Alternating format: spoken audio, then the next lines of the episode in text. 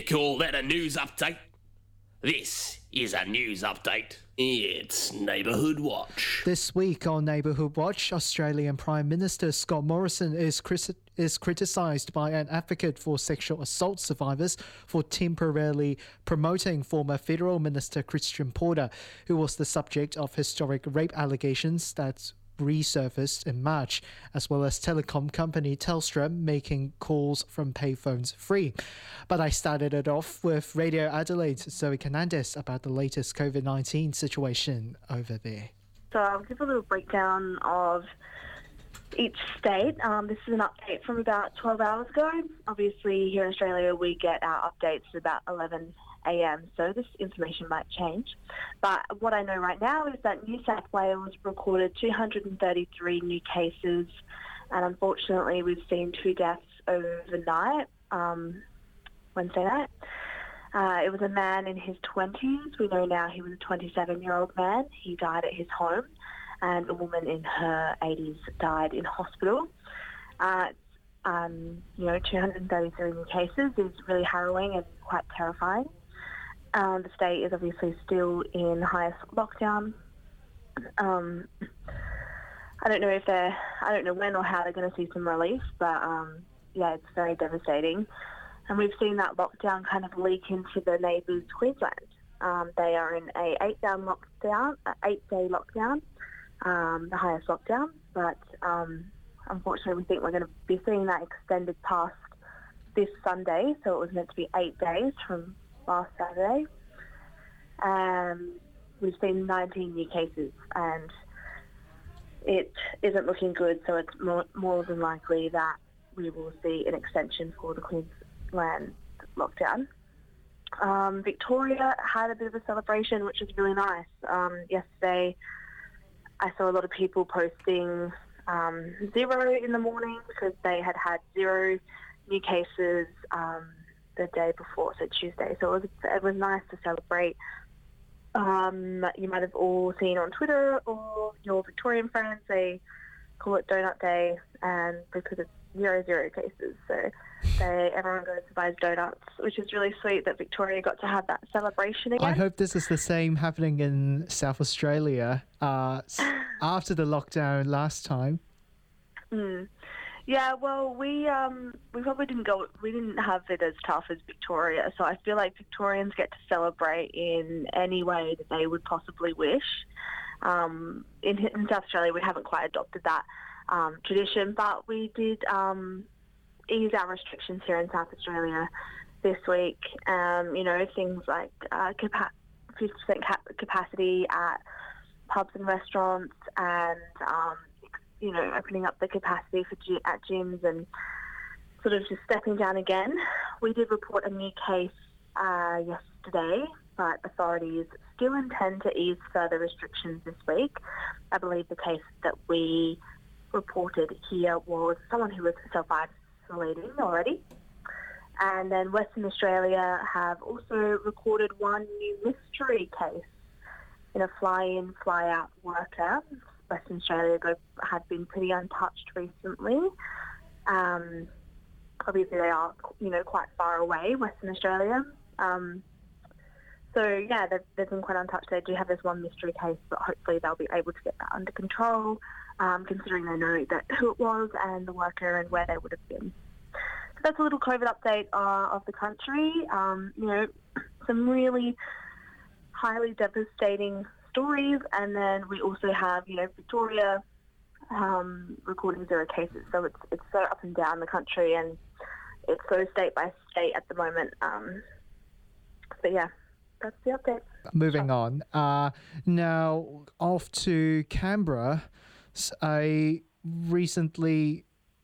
A, a, a, former federal minister who was recently sacked has been giving a um, temporary promotion?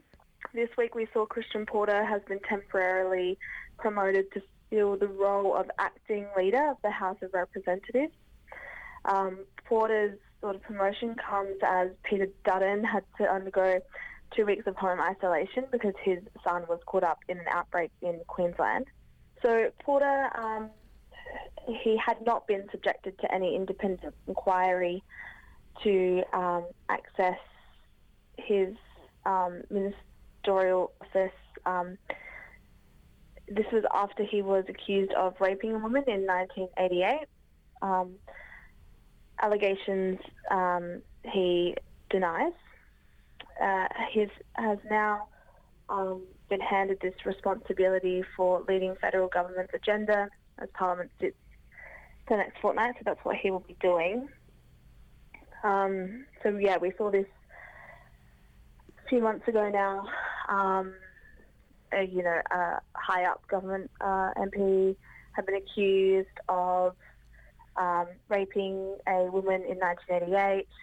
This story broke after um, this woman had taken her vice, and I believe that the family actually didn't really want it to come out, but um, it had been written in some letters by this woman, and she'd also told her friends. Um, and it was a really messy situation, and Christian Porter came out uh, against the allegations, obviously denying them, um, and it's um, and now he's being promoted. Um, you know, I guess we have been talking a lot about um, cases like Brittany Higgins and other uh, government workers or MPs in Canberra coming out and calling out the sexist behaviour. We've seen this from Labor, Greens, Liberal, every side of the scope. Lots of Liberal women have, from the Liberal Party, have come out um, as well. It's such a um, widespread issue in Canberra, and we're seeing our Prime Minister um, promote Christian Porter in the face of that. Whilst the government is trying to do things like, I think it was even last week I was talking to you about how um, all people working in Canberra in the parliament have to undergo sexual harassment training, um, and if they don't, they might get sacked. Um, you know, they're doing big moves like this, yet we're also seeing um, Christian Porter being promoted.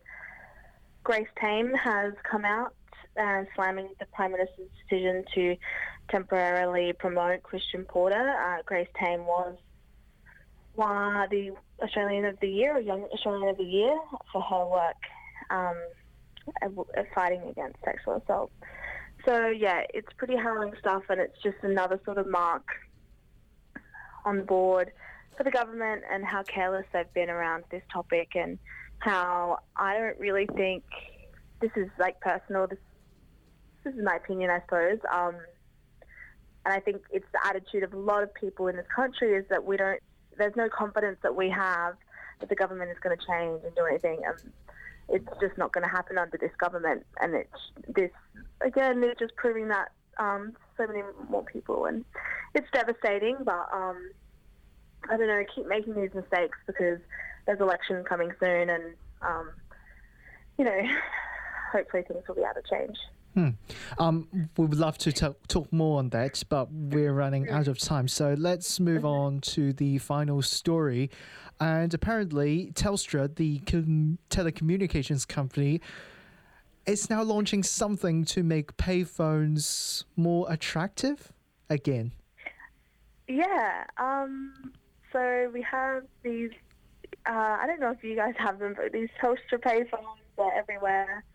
They um, they're really cute and they've got this big orange Telstra lid on the top, and then obviously just a very standard phone box. So their phone boxes, they're you know they're kind of rare these days, but you certainly can see one. You know, probably 50% capacity as you used to see them in the early 2000s, um, and they are, they have this is a quite a light-hearted one, but I'm really excited. Um, they've uh, announced that they will be making phone calls. Um, local or national calls to fixed lines or Australian mobile phones from a Telstra payphone um, free. So you no longer have to in- incur a charge, which is really exciting. Um, I don't know. I remember when I was a kid and I used to have to do like one eight hundred reverse and then call my mum's number. So that was like my mum would then have been charged for the um, cool. I don't know if you guys ever had 1 800 reverse. Um, and uh, so, you know, the future generations are never going to know that. But of course, making phone boxes um, free and people who are in crisis or really need help or you know really just need to make a phone call, they can now go to a Telstra phone box and just do it. And that's really fantastic and exciting news. And um, honestly, good on Telstra for doing that. I hope um, the telecommunications companies here will do the same way because um, I think mostly the uh, payphone booths now are just a spot for us to use their Wi-Fi because I'm signed up with a Yeah. I've signed up on a company plan that can use Wi-Fi within their phone box. I hope that I do hope they Yeah. have something similar to that. Yeah, we have those too. We have like little Wi-Fi boxes, and they've they no longer have the payphones in them. hmm But yeah, I hope it, the same happens to New Zealand as well because it's like it's either that or you just get rid of them all because like what it, what else are they good for? Like you just it's just I mean obviously people would still be putting their coins in and paying for phone calls, but it's just so exciting that they're free and it gives them a, uh, you know all these phone boxes that you kind of felt really sad looking at as you drove past them or walked past them in the streets. You're like oh no one uses you anymore. Now we can be excited knowing that they go to good use and are helping people, um, and it's really cool. That was Neighborhood Watch. Ripper.